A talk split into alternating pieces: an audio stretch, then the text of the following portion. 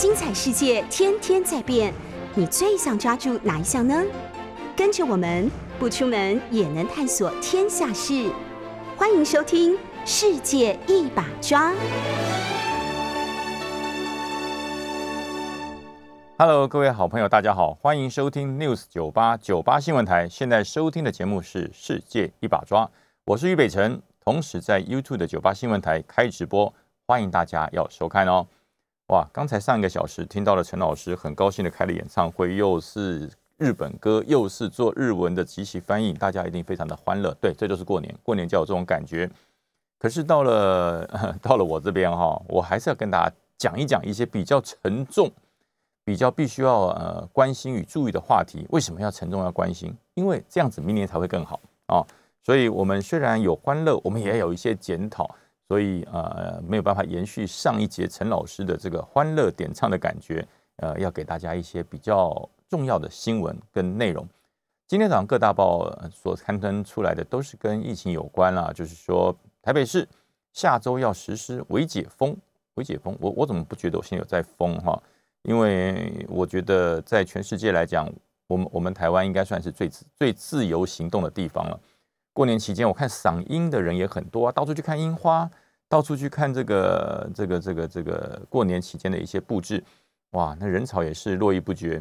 很多的朋友也是呃尝尽了世界都不能做的事，但是台湾可以做，就是可以吃小吃。在一般的小吃摊，只要有隔板，只要有做好消毒的座位。你都可以在店内食用，哎，这全世界有很多地方是不能这样做的，而我们有这样做，所以微解封，嗯，我都要看看的。台北市的微解封，呃，听说就是说电影院里面可以呃吃东西，哎，其实我在去年的时候，我在桃园的电影院，我在里面就已经有吃爆米花了哈，所以微解封，我觉得大家不用太期盼，也不用太担心。其实我们现在正在享受这种全世界呃少有的。疫情状况下的自由感觉，那也请大家继续哈。除了在吃东西的时候可以脱口罩吃以外，呃，其他的时间吃完请立刻把口罩戴起来，因为这样才可以继续的自由下去。很多人说我们在疫情状况之下，什么时候可以完全解封？什么时候可以恢复自由的时间？嗯，可能与疫情共存还要等待一段时间，因为疫苗施打的普及率啊，打到两剂以上的人。还没有到达九成哈，如果大家都具备了两剂以上，甚至三剂，那么我觉得对于与疫苗共存才能谈下去。如果还有很多人并没有施打疫苗或者拒绝施打疫苗，那么与疫与这个病毒共存的，呃，可能就遥不可及了哈。所以这还要期盼大家一起努力，呃，让大家都能把疫苗普及率来提高。呃，未来这个 COVID-19 这个病毒，它就无论它怎么变种，让它流感化，那疫苗普及率就占了很重要的关键因素。好了，呃，当然我今天不是讲疫情，我也不是讲要不要为解封，今天要讲一个事情，让大家我就讲很沉重的事情，就是国防安全没有假期，可是我们在春节欢度春节这九天假期中间，国防的问题出了很多的问题哈。非常多的问题。首先，我要讲到远在外岛，在东引出现的一个状况。其实，在春节期间，我就已经有收到了很多的简讯、很多资讯跟我讲说，他说：“哎，那个东引地区啊，呃，上空发现了一台无人机。”我说：“不对呀！”我就跟他讲：“不可能！我在外岛服务过，外岛地区是绝对禁止使用无人机，就是不要说这种定义机了，那种旋翼机，像小蜜蜂一样呼呼那种飞起来的。”在外岛地区，你都不能随便使用哦。像你在马祖地区有什么呃蓝色的眼泪啊，哈，还有一些非常漂亮的一些沿海的海景。那么台湾过去的玩家，你带着那种所谓的无人机照相机，你要起飞去拍，你要做两件事。第一个，你要跟马祖的当地的军方要做申请，就要告诉他我要在这边拍沿海的美景。如果军方经过这个勘察、经过评估，可以，你才能飞。如果不可以，你飞上去下来，你就要罚钱，重大罚钱，而且还要移送法办。所以在外岛地区，它的沿海地形、它的地貌，还有一些高空的鸟览拍照，是一律被禁止的。所以在过年期间，哈，人家就跟我说有这么一回事，我说不可能，不可能，谣传。据我知道的外岛，我说，除非外岛的官兵过年都在休假，都在睡觉啊，观测所都把眼睛蒙起来了，所有的雷达站雷达都关电熄火。我说不可能，国军战备是没有假期的，不可能呃休假就停班嘛，不可能休假雷达就没有人看，不可能休假观测所就不再不再观测了。我说不可能，我说这一定谣传。后来经过了证实，居然真的有飞行器在东引上空飞行超过十五秒以上，而且。还有影片为证，这时候我就接到了一些影片传给我，看一看，我说：“哎，这是不是认知作战啊？是不是对岸故意搞找了一个跟东引很像的地形，呃，传的？”他说：“不是，不是，这是东引当地的百姓用手机拍摄到传出来的。”那我就觉得这事情严重，这事情严重了，因为不可能嘛！我们在外岛戍守了这么多年，从来没有啊敌机凌空过了。哦，从来没有敌机凌空过，怎么可能会有对岸的飞机飞到我们外岛的领空上方？那是飞进来，不是 ADIZ 哦，不是 A ADIZ，也不是外海哦，都不是，他是飞到领空。我就说这事情严重了，我说放心，我说国防部哈，呃，绝对不会睡着了哈。参谋本部参谋总长，包含了国防部长，这都是我以前非常熟悉的老长官。我这些长官治军严明，绝对不会啊就这样善罢甘休。我就等待一天、两天、三天，等到收假，等到今天，国防部居然都没有召开对外说明的记者会，说明这一架飞机到底是个什么东西，它为什么会飞到东引的领空，为什么会飞到东引的上空，而且飞行的高度相当的低。你想想看，用手机就可以拍到，而且手机所传出来的隆隆作响的引擎声震耳欲聋，哎，这还得了啊！这还得了？国防部在睡觉吗？国防部，你都把眼睛蒙起来了吗？国防部，你在等升官吗？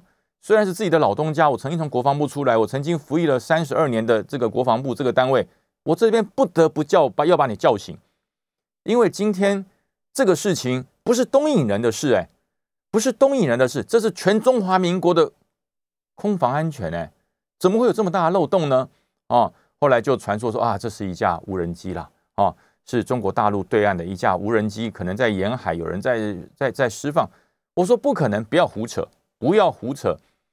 无人机在中国大陆的沿海也是管制啊，两岸都一样，两岸都一样，在两岸的沿海，无人机的飞行都是管制的。尤其对岸是极其专制的共产政权，它的管制会比我们中华民国松。我这件是胡说了，睁眼说瞎话。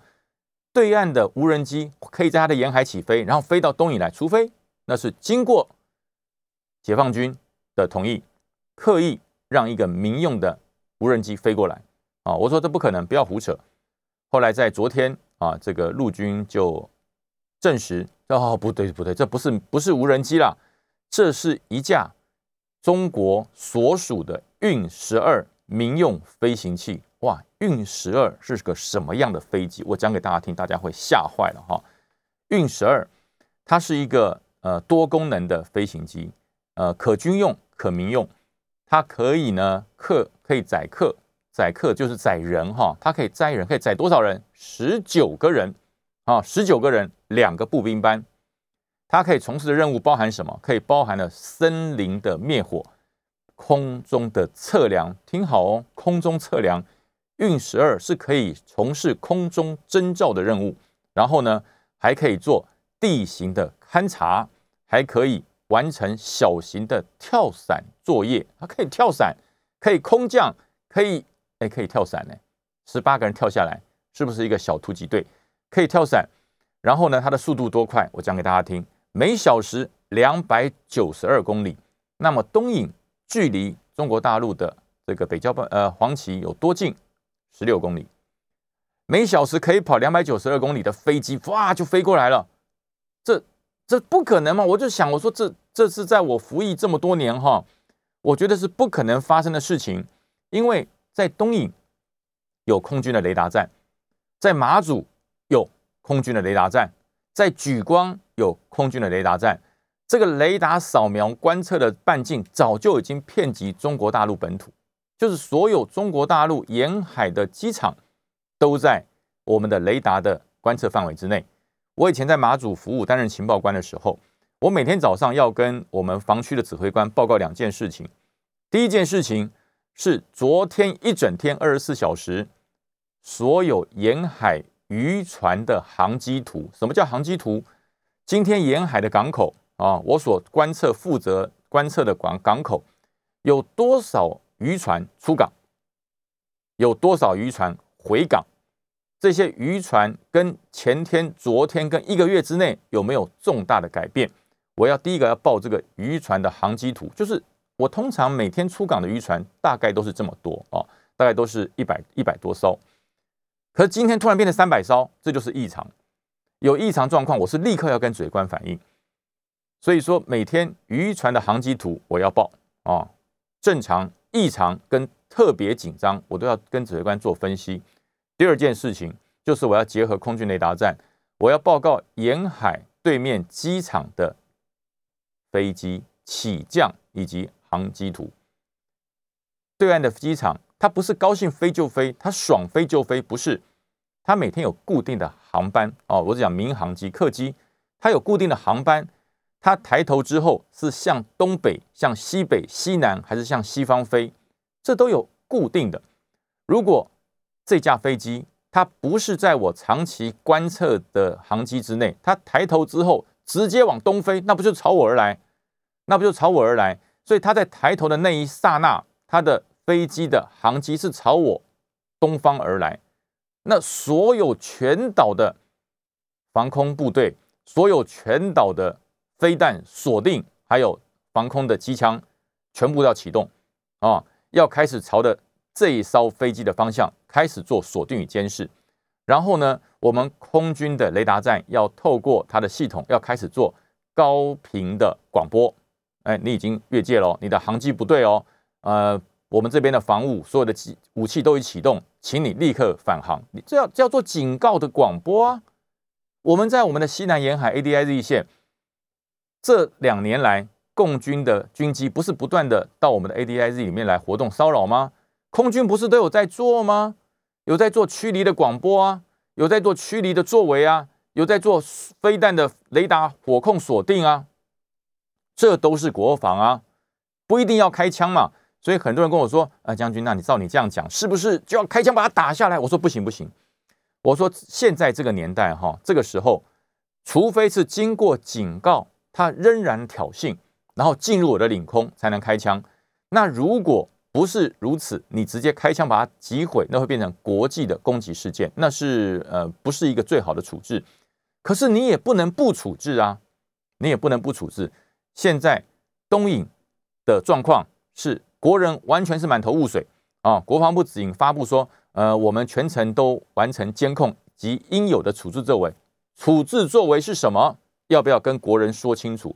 要不要召开个记者会，跟国人讲的明明白白？我们东引在什么时候开始发现这一架飞机，它的航向不对，它的航向是朝我而来，是朝我这个地方飞过来。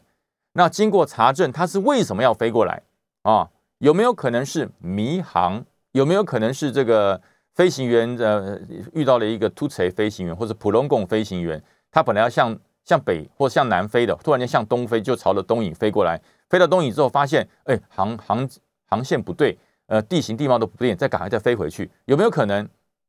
不管有没有可能，你要说明嘛，国防部要说明嘛，马防部要说明嘛，东营指挥部要说明嘛。怎么会到现在为止没有一个记者会，没有任何的处置作为？国防部睡着了吗？国安会睡着了吗？我们还有国安会哎。这个事情是不是属于国家安全？这个事情是不是属于国土防卫？我们的国安会睡着了吗？对不对？行政院不要老是就管的什么什么和福福福岛五县市的食品要不要进口？你管一管啊，我们的国土好不好？好，苏院长说没有没有，那是国防安全，那个是总统的事。那总统，你的国安会秘书长要不要出来讲讲话？总统要不出来讲讲话？这怎么回事啊？这是怎么回事？到目前为止，好像船过水无痕。我我等了，你看从五号到现在，今天已经十号嘞，五天了呀，五天了，没有任何国防安全单位出来做说明，没有任何国防部出来做说明，没有任何人来说明这一架飞机，这架运十二是怎么回事？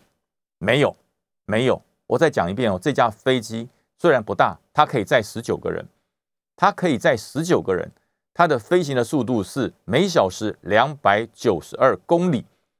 我们东引上面是有防空雷达，有天宫飞弹，有陆军的刺针飞弹，还有很多的防空阵地、对空监视哨。这些这些国军在那边干什么？那边编制了这么多的将军，编制了这么多的校官，编制了这么多的专业的军官、专业的士官、专业的士兵，这些人在那干什么？我相信每个士兵、每个士官都是战战兢兢守护国家安全。那你下达命令的当地最高指挥官，你下达了什么命令？你对于这件事情做了什么处置？你对于这架运十二在春节二月五号的时候敌机凌空，哎，敌机凌空，哎，你说它是民航机，它也是敌机啊？你怎么知道上面坐的是谁？上面坐的如果是武装士兵，上面所载的如果是军事的征兆器材，它就是敌机啊，它就是敌机啊。请问防区做了什么适当的处置？公布出来。你不要只讲，我们已经按规定适当监视。你做了什么处置？你有没有做超高频率的喊话？你有没有想办法联络到驾驶员，请他掉头，请他回头？所有防区的防空武器、飞弹、雷达，还有对空监视哨，有没有锁定？有没有记录？有没有影片？这都要公布啊！否则我们怎么安心呢？否则东引地区的百姓怎么安心呢？他怎么可以安心的相信你可以守护大家？你对得起大家纳税？你对得起大家纳税支持国防吗？虽然我是国防出身的啊，虽然我曾我是职业军人出身的，可这点我告诉你，我不会护了，我绝对不会护，这要说清楚讲明白，否则那就是个纸老虎，就是骗人的。否则所有防空就是纸老虎，就是骗人的。就不是真正让我们可以信赖的国军。我在国军服务这么多年，我从来不觉得国军的官兵会混，我从来不认为国军的军官士官会在那边骗薪水、骗心想、数馒头，我绝对不相信。我们绝不允许我们守守土、我们的责任区有任何的被渗透、被突破，这是不允许的。可是这次的事件让我深感羞耻。我深感羞耻。长期以来，我引以为傲的团队，我服务了三十二年的国军，怎么会面对的这件事情，连出来说明的勇气都没有？这架运十二从它是一个无人机，变成一个载客的运十二，上面可以载十九个人的飞机，到现在为止没有反应，没有回应，没有记者会，没有说明。最离谱的是，居然没有人追这件事。好像哎，就来不架飞机嘛，对不对？我我跟大家说明哈，呃，东引距离中国大陆真的很近，十六公里，北干南干更近啊，最近的地方只有不到九公里。我们的飞机有没有曾经不小心飞到对岸过？我们的民航机有没有不小心飞到对岸过？我跟大家讲，是有的，是有的啊。在多年之前，曾经就有一部飞往马祖的民航机，也是十九人在坐这个载客十九人小飞机。因为当时马祖的机场，它的导航非常的差，雾很大很浓。那这个机长他打算要返航的时候，发现哎，他可以目视很清楚的看到飞机的跑道，他就选择了跟塔台呃这个联系，然后就降落了啊。这时候塔台还觉得有点莫名其妙，满头雾水，怎么会有一架飞机降落？后来降落的时候，发现它降落在中国大陆的国土之上啊！它降落在中国大陆，因为一下去发现人穿的衣服都不一样啊，整个地形地貌、地景地物都不一样。这时候在飞机上有两位现役的军官，他们是穿着便服休假，但是休假的时候一休假不得了啊，飞到中国大陆那不是投共了？这时候他们很紧张，赶快把口袋里面所带的军人身份证。把它折碎，然后泡水把它吃掉，直接把它吞下去，然后大家在这个辨识身份的，那这人家对岸会辨识身份呢，上来逐一清查，哦，发现都是老百姓，然后经过了两岸的协调，这架飞机又飞回，又飞回了这个马祖了。对岸都有处置哦，对岸全程都有人警戒盯梢，然后引导你降落。这是这是十应该是二十几年前，二十几年前的事情，都是这样做。那现在东引做了什么？我相信你有做了。好了，我我们自己都是军人出身的，我相信你有做，但是公布出来，请公布出来，让国人放心。可是按照这一次国防部跟呃马马马防部的反应，我我认为你没有做。我认为你没有做，为什么？因为第一时间你没有出来说明。因为我我我不认为哈，曾经当过兵的哦，不要说当官了，当过兵的会把这件事情当成一件小事。曾经在外岛服务过的人都知道，这是大事，不得了的大事。可是我们的国防部居然失能，晋升不回答，哇，这是让我感到非常心痛与羞耻的事情。所以，我我我为什么说今天要提出？我说很沉痛，很难过。我觉得这件事情，如果连我都不说，连我都闭着眼睛不讲话，因为我曾经说过，我退伍以后我会全力的捍卫国军啊。那你怎么开始？我不是打国军呐，这这这个巴掌不把你打醒，你睡着了，这对国人不公平呐。所以必须要让国军要醒过来，不要再放假了，收假了，收假了。战备没有假期啊，国防安全战备是没有假期的，怎么可以因为放假春节让大家过个好年？就隐瞒事实呢？二月五号虽然还在啊，还在过年，还在休假，你要立刻跳出来开记者会，紧急记者会，跟全国的人民说清楚，让大家安心的过年，这才叫国军呐，这才叫捍卫者啊，这才对得起人民对你的期待啊！我不要说税金啊，才对得起人民对你的期待。而国防部到目前为止，没有人对这个事情做一个清楚完备的说明。有没有惩处？如果做得好，如果监视得宜，如果趋利得宜，那就奖励嘛，那就奖励。如果做得不好，是不是该有相关的惩处名单出来？我们休息一下，后面还有更精彩的报告。进广告。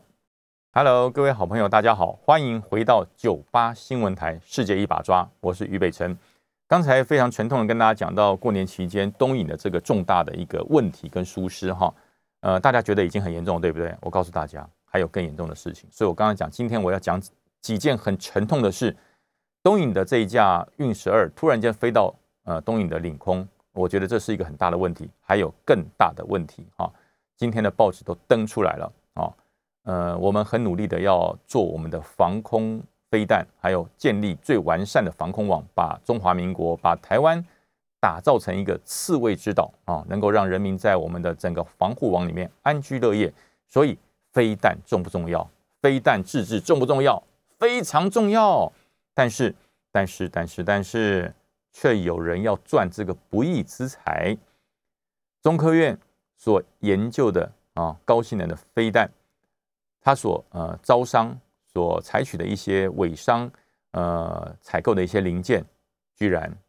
被发现，有厂商为了要赚钱，又为了要赚黑心钱，为了要榨取这种财物，居然用中国制的劣质零件来充数，这多可怕！各位知道吗？这多可怕！各位知道吗？我跟大家讲哦，中科院是国家的产业，而且中科院是国防产业，所以他要呃。所打造的飞弹绝对是最精密，而且是危及国防，绝对不能够故障，绝对不能够呃出问题的一个零件。所以国呃中科院所提出的相关的这个需求都相当的高哈，非常的高。它绝对不是说随便就就提供一个零件，然后就就可以让你去赚钱，不是。它的零件的需求非常的高。呃，我我把这个整体的案子的始末很简单的跟大家讲一下哈。因为呃，整体这个中科院是因为大家知道嘛，呃，去年通过了一千两百亿的一个这个所谓的飞弹自制制造的一个预算，那里面包含了啊，包含了天宫飞弹的提升与再造，那么呃，里面有一个心脏啊，这叫做心脏等级的一个控制器，叫做什么？叫做细控整流器啊。这个细控整流器，呃，如果你要去买的话，哈，如这个这个东西。这个零件，这个东西其实看起来并没有什么了不起的大学问，可是呢，它却很精密。所以说，小小的一个，大概跟比原子笔大不了多少。小小的一个，它要多少钱？一个啊，就要啊，嗯，很贵哦，很贵哦，这一个很贵哦，小小一个四百八十八块美金啊，那折合台币大概是五千多块。那你想想看，这么一个东西就要五千多块，那么呃，是不是呃独家产品？是，只有美国会做啊，只有美国的某家特定厂商他会做。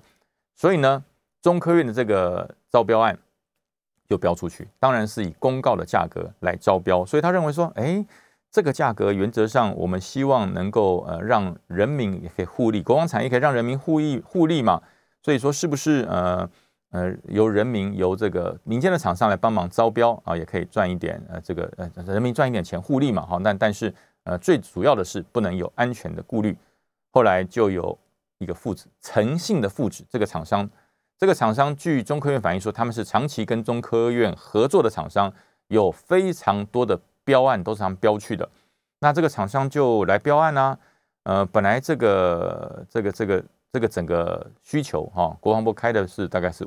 预估五千万左右哈，五千万的这个这个预算可以标下这个案子。可是这些诚这呃这诚信的父子三人，他来投标的时候，他说：“哎呀，国家的这个国家的这个预算不够，国家的预算我们要珍惜。所以呢，五千万的这个底呃这个预算的标案哈，他居然用多少三千八百七十万就把它标下来了。”哎人家的成本是五千万呢，他三千八百七十万就标下来了。当时标下来的时候，就有其他的厂商哈，也有想来得投标的厂商说：“这这不可能嘛，这个本钱就五千万了，你三千八百七十万就标下来，难道你打算闹军吗？还是佛心？还是要给国防部这个节省经费？你自己要赔钱？人家讲赔钱的生意怎么会有人做嘛？可是这诚信的厂商没有问题，我们都 OK OK。然后他首批啊。他说：“没关系，我们第一批你得标之后，第一批你要交付东西给中科院看，所以他第一批就交了多少？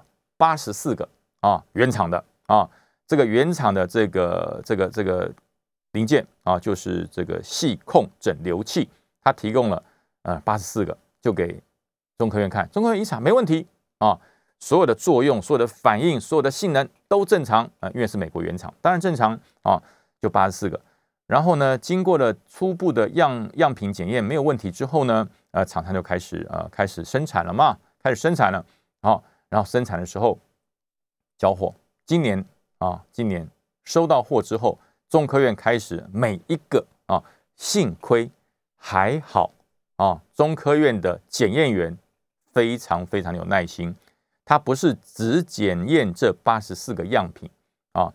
后面他所交付的每一个整流器啊，中科院检验员都逐一检验测试啊，一测试发现，哎，这作用好像没有前面八十四个好，所以就跟厂商提出疑问，厂商就说啊，没有啦，那美国可能也有一些瑕疵品嘛，啊，我再送一点给你们检验，所以他又送了几个检验，又是原美国原厂的检验又过了，后来后面又开始进啊，大批进所有的这个交货的这个物件，交回来之后，这检验员告诉你。他没有马虎，他还是一个一个检验，最后检验还是不合格。这时候中科院不跟你再打迷糊仗了，就直接向廉政单位提报，向国防部提报，国防部就一就向地检署提出报告。地检署一查，不得了，不得了！这些东西是什么？这些东西我刚刚讲过哈，一个本来它的造价是多少？是四百八十八啊美元啊，但是呢，厂商是用了。中国大陆所生产的长得一模一样的东西，也叫做细控整流器，但是一个只要多少钱呢？只要十六块人民币啊！本来一个要四百八十八块美元的，它只用美呃中国大陆所制造的十六块人民币的料件来取代，而且呢还透过热熔技术去改变它的商标号码，把它打上美国的制造商，鱼目混珠。要把它卖给中科院，你想想看，这一个的差价就多少？一个的差多少？从四百八十八美元变成十六块人民币，耶！只有新台币八十块一个，但是它跟国防部所榨取的是一个要五千，这我真的讲不下去了，这实在太可恶了。这个是这个是什么？这个是暴利啊，而且是缺德的暴利，这是缺德的暴利。因为这个细控整流器为什么中科院的检验员会查出来？因为这个细控整流器是控制飞弹点火的关键零件。如果这个东细控整流器它的耐热程度不够，或它的通导导电程度不够，你的飞弹会说：好，我们遇到紧急状况，飞弹要发射了，按钮一按，哎，没作用，哎是怎样？哎，再按一次没作用，因为它是它是它是瑕疵品啊，它不是原厂的东西啊，人家卖四百八十块八块美金一个，他给你用十六块人民币一个来取代，这叫什么？这叫黑心到极点，不能再黑心了。所以这个事情，呃，就报到地检署，地检署一查啊，他就说，呃，没有了。其实我们是经过检验了，那这个东西其实哦，想帮国防部省点钱，国防部省什么钱呢？你要赚黑心钱吧，对不对？赚多少黑心钱？说句实话，还真真的，我觉得用这个钱的这个数目就出卖国家的安全，我实在是觉得这太可恶。多少钱？八百万啊！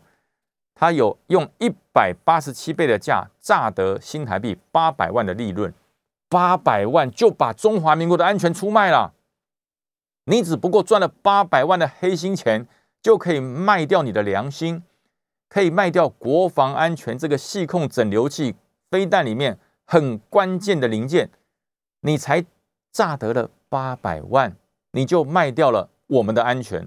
卖掉了我们的所谓刺猬战术的防空武器，你让这个防空武器这一发飞弹，因为你这小小的零件啊，你让它变成废物，不能发火，不能发射，点火不正常，这我跟你讲，这这真的是要判重刑啊！这不能用一般的贪污罪来判，所以我真的是希望检察官针对这种榨取跟全国老百姓的安全、跟我们全国国防有关的事物的时候。这要判极刑，要招窘戒啊！不要说哎，诈得财物才八百万，不多嘛。所以呢，我们就要用一般的这个这个诈财啊，或者是相关的商业的程序来处理，不行。我呀，这要用国安机制，用国安法来处理，因为它影响到的是国防安全。他所卖的这个零件，不是说我今天啊，呃，卖个零件，一支原子笔比较差，我写不出水来，换一支笔就好了，不是啊。这是飞弹的关键零件呢，它是让飞弹无法正常点火的东西。这这怎么可以就这样子高高深深的说完之后就轻轻放下哦，高高举起，轻轻放下，这这不可以的哦。所以我觉得这件事情国防部要告到底，而且不但要告到底，我希望全民要关注这件事啊，因为大家几乎都不太注重这件事情。呃，其实这个黑心商人的事情多不多？我我跟大家讲，非常多。我提供给大家一个我切身的经验啊，大家知道我是装甲部队出身的啊，我长期在装甲部队服务。装甲部队里面，呃，我们的战车有一个东西很不起眼，可它却很重要，叫履带。战车的履带非常重要，这个履带哈，只要断掉，或者是它的张力、它的这个所谓的弹性系数没有办法有这么强的抗抗张力，你在战车启动不久，履带断掉，履带一断，整台战车就失去动力。所以履带重不重要？非常重要。我在一次呃在虎口地区，我们在做战力展示的时候，呃，突然间记者哇把我们的战车团团围住，我以为说我们战车保养的很好，还是我们的战车呃雄壮威武，大家都要拍。我说不对啊，这战车跟我的跟我服役的年纪差不多，大家来拍什么？后来这个记者就跟我讲说：，好长官，我跟你讲，呃，你们的战车这一批的履带，听说哦是有不孝商人啊跟大陆那个地方合作啊，然后运送进来。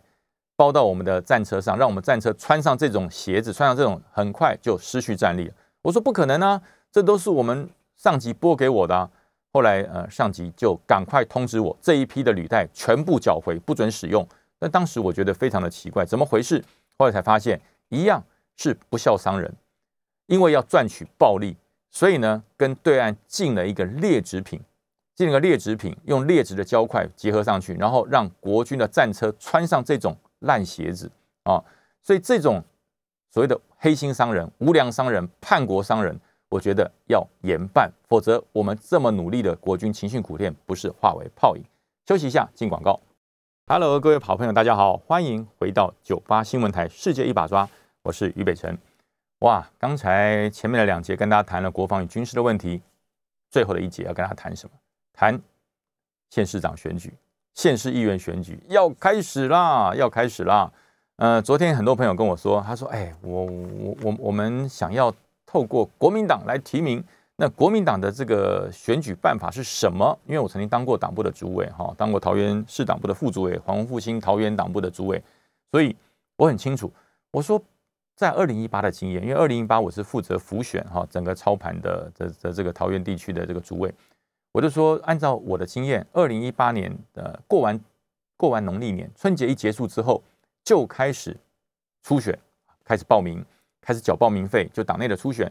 保证金呢？开始要准备要做电话民调，会给你大概半个月到一个月的时间，你去活动，你去宣传，然后大概在三月初就会展开电话民调，然后呃，民调者高者就代表国民党，由国民党的提名来做。我说这是二零一八的经验，而今年呢，到现在为止，详细的办法哈，听说昨天出来了哈，那我今天看了一下报纸，哎，果然出来了，果然出来了，呃，国民党的昨天的中常会通过县市长及议员的提名办法哈。那这个办法里面，呃，当然前面讲了很多很多冠冕堂皇的好话，这国民党的一贯作为嘛，哈，反正前面讲的很棒很好啊，我今天念给大家听。前面说什么？他说中常会通过哈一百一十一年直辖市市长及呃这个候选人提名的特别办法，成立了中央选举提名委员会，就是说不是一个人呐，是一群人了哈。然后呢，呃，负责审核建议提名人选及测进辅选的工作，另外也设置了中央选战的。呃，这个测进会的一个策略汇报，负责征询、协调及提出建议提名人选啊，呃，够很冠冕堂皇吧？讲的很棒吧？对，就是说我不是一个人，不是党主席说了算，是一群人。那这群人由谁来决定呢？党主席来决定。听懂了没有？我找了一群人来决定，但这群人是谁来决定？是党主席来决定。那那不是废话吗？那不是废话吗？还是你你找来的人嘛？你找来人会不听你的吗？其实，呃，这点好，我们后面再讲。这点好不好？国民党表示，哈，这个中央选举提名委员会，呃，不再是一人一人说了算，呃，会有若干人士来组成，而且是具备选战经验的，哈，让他能够透过这个汇报，透过这个策略，提出最好的人啊。然后，呃，主发会也讲了，那这个这次的所谓的选举提名的办法会很有弹性啊，因地制宜啊，不会呃一竿子就插到底啊，会。弹性因地制宜，所以呢，呃，中央委员会只是审核，主要的提名还是由地方的人、地方的主委、地方的相关的人士、了解地方的人来做提名。好了，啊，很棒，呃，对，听起来很棒。可是关键来了啊，关键来了，现任优先，现任优先，就是说你是现任的就优先提名，那不是现任的呢，想挑战的呢，那就再说就不优先了。这个这个做法哈，在县市长，我我赞成啊。国民党现任的县市长，你现任优先提名，那我我同意。那如果还有其他的呃同志想要挑战你的县市长，那经过协调，协调不好，然后就采取所谓的闭门式的民调，然后最后民调的成呃结果出来之后，还是用提名的方式，这个我同意。我仅同意县市长，为什么呢？因为县市长是有任期的，你做两你做两两届，你就不能再选了嘛，所以现任优先。仅限于县市长，我同意。但是县市议员呢？我积极反对，非常反对，超不爽的反对。为什么？因为县市议员是没有任期的，你可以做到领终身俸，你知道吗？县市议员只要你国民党继续提名你，然后你继续当选、当选、当选，你可以从嗯二十七岁的阿姨做到八十岁的阿妈都可以，只要你可以继续选、继续提名，这种现任优先，我就积极非常。我非常表示强烈的不同意。如果县市议员是用现任优先，我跟你讲，国民党你就完蛋了，国民党就完蛋了，因为你的候选人、你的县市议员的年纪会跟庙里面的这些神像一样老。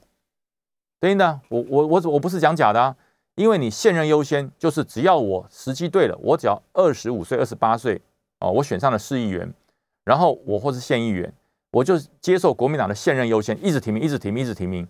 那你有现任优势，你又有资源，你就一直做做做，做到市议员常常国民党籍的县市议员哦，常常有六连霸、七连霸、八连霸，一任多久？一任四年啊！一县市议员一任四年，你只要连任五次，就跟我一样可以领终身俸，你知道吗？四五二十就二十年了，做议员可以做到领终身俸。各位，那年轻人不要玩了，不要玩了。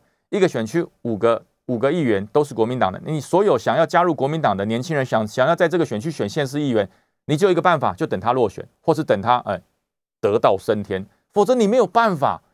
所以这个这个东西，我在这里，虽然我已我已经不是国民党了，可是我还是要提出来。我对我有很多国民党的朋友要用国民党的名义参选县市议员，国民党的这个县市议员的提名办法，如果你不改，我就照三餐来批评。哎，我不是为了我自己啊，我先讲，不是为为了我自己，我就算要选，我也不会用国民党籍，我是用无党籍。但是呢，我有很多的年轻的朋友，他还对国民党有理想、有抱负、有未来，他想用国民党的方式继续啊参政。可是，如果你这个县市议员的提名办法，你还是现任优先，我告诉你，国民党的年轻人支持度会雪崩式的往下降。而且大家知道吗？民众党啊，我们的白色的力量，民众党正在等你这一个选举办法通过。为什么正在等你这个选举办法通过呢？因为呃，你所有的年轻人，国民党好不容易透过了不管是同舟计划、什么计划，还是育婴计划，找来这么多年轻人加入国民党。人家加入国民党，不就是希望透过国民党能够从事政治的工作吗？可是呢，你永远都是现任优先。这些资深啊，呃，我不是对资深议员不尊敬哈，家有一老如有一宝，可是太多的宝也不太好啊，总要有人工作。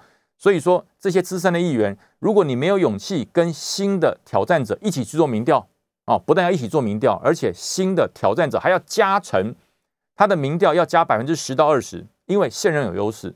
所以说，新人跟你一起做民调，不但要一起民调，还要加成，这才公平。那如果透过了这个机制，新人才有机会出头嘛？那如果你用现任优先，反正这个区我五个市议员都是国民党籍的，就是继续优先提名他。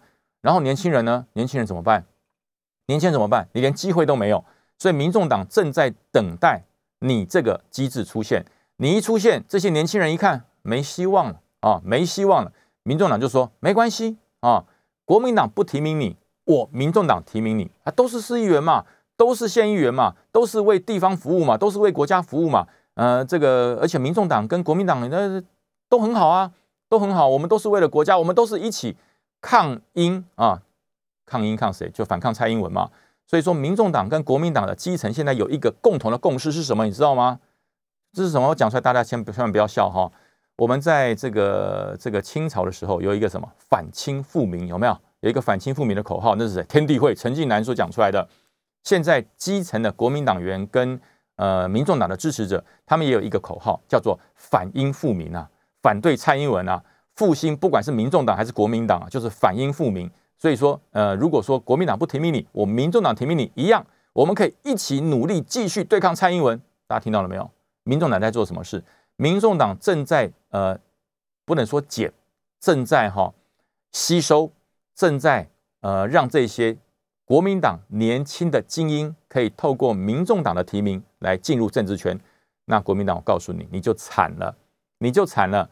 当你们苦心努力透过同舟精英育婴计划所回收回来、所吸收、所征召到这么多年轻人，你都没有给他从政机会的时候。民众党给了我，告诉你，这些人他不会跟亲民党跟新党一样，过了几年又变成国民党，不会，他就是民众党的人了。因为他的第一次，他的首战是民众党给的机会。你国民党再来现任优先嘛？你国民党的县市议员再现任优先嘛？优先到最后你就变成五府千岁。我跟你讲，对，香火不断，但是呢，终究是香火，不是选票。所以我真的要呃很沉痛的啊，虽然我再强调，虽然我已经不是国民党员了，可是我希望。哦，这种所谓的呃两党政治一定要坚固的执行下去。你唯有更强的年轻人，更多的年轻人进入蓝营，帮蓝营发声，帮蓝营做众人之事，你未来才有机会跟民进党之间产生有效的监督与监督的两党政治。否则，呃，到最后我真的觉得，呃，国民党会越来越小啊。呃，我觉得这个民众党很厉害，民众党选择了白色，为什么选择白色呢？大家如果有兴趣的话，等一下节目结束以后，你把一个哈陀螺上面画上七种颜色啊，你将它一转，它变成什么颜色？白色，它就变成白色，因为白色是最大的光谱。所以说，我觉得民众党很厉害，他不嫌弃你的政治背景，他也不嫌弃你的来你的那个这个出身来历，只要你啊想要有机会，我给你，我给你，当你选上以后，你就是我白色力量的一员了哈。谢谢大家收听，我们下礼拜再见，拜拜。